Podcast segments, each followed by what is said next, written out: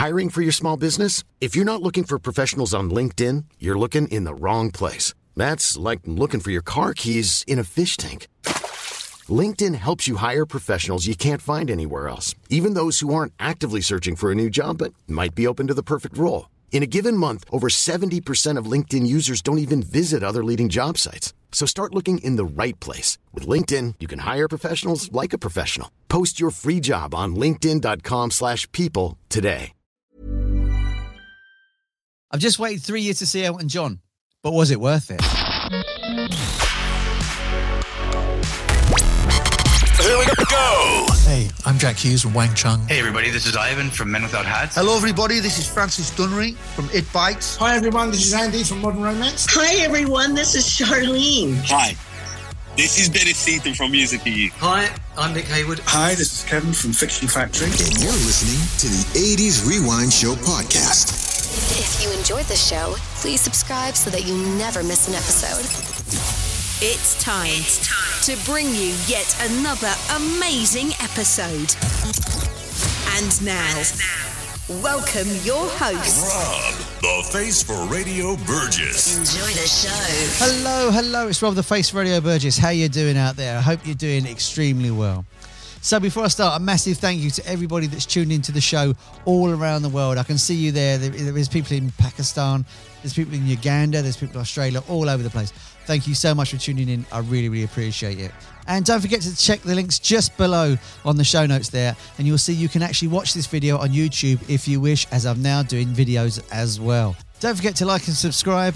Hope you enjoy the review, and I'll see you on the next one. So let's go back a bit, shall we? It's 2019, and Elton John's just released tickets for his Goodbye Yellow Brick Road tour. So me and my mate Luke are super excited. Now I know most people come back on a tour like Frank Sinatra toured eight times after retired. Kiss, I'm sure I've done it three times, but this is definitely it for Elton. So anyway, me and my mate Luke buy tickets, and then what happens? The disease of no name comes in, and we can't see Elton. Then after that, things look great. Then he breaks his hip. We can't see him again. So we've had to wait three years to see him.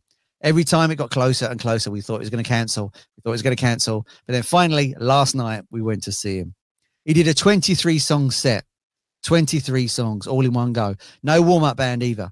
Elton just came out with his band and absolutely smashed the roof off the place. Now, Elton's 75 years old and he just did this gig straight out the bat without stopping. He opened up with Benny and the Jets, which was absolutely fantastic. Straight away, all the crowd was clapping along and singing, just like in the original record. He did Philadelphia Freedom, and I guess that's why they call it the blues. Straight away, he had the crowd, just like this. And I was one of them, I got to be honest. After that, he did Border Song, and following that, he did Tiny Dancer. Now, thanks to the film Absolutely Famous, that song is now huge again, and we wouldn't have had that on this tour if it wasn't for that film. So thank you, Cameron Crowe, for putting it in your film. After that, we had Have Mercy on the Criminal, and following that, Rocket Man. I think it's going to be a long, long time. Now, what was wonderful about that is right at the end, him and Davey Johnstone, the guitar player, they were sort of improvising around each other and they were sort of making it spacey and like whimsical, and there was loads of reverb and echo.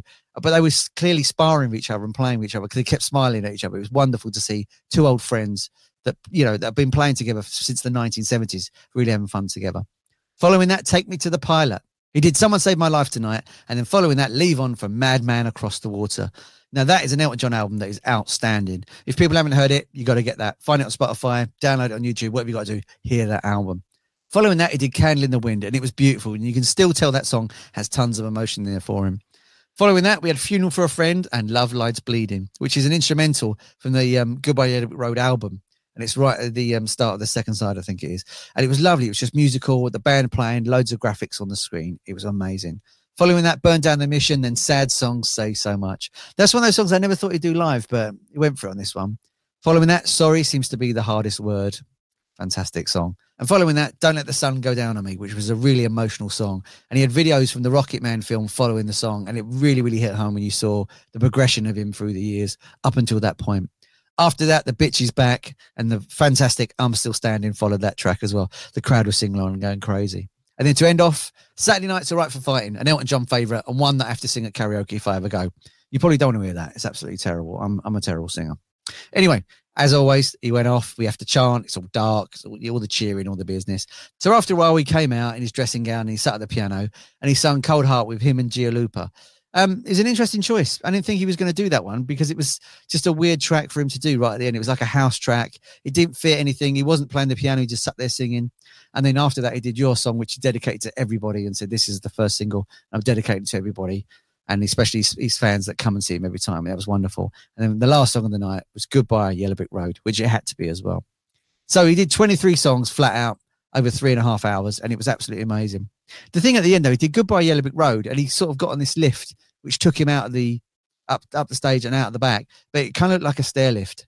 So it kind of looked like he was an old man going to bed. That's the only bit I was a bit like, oh, oh, that's a shame. But apart from that, that was great.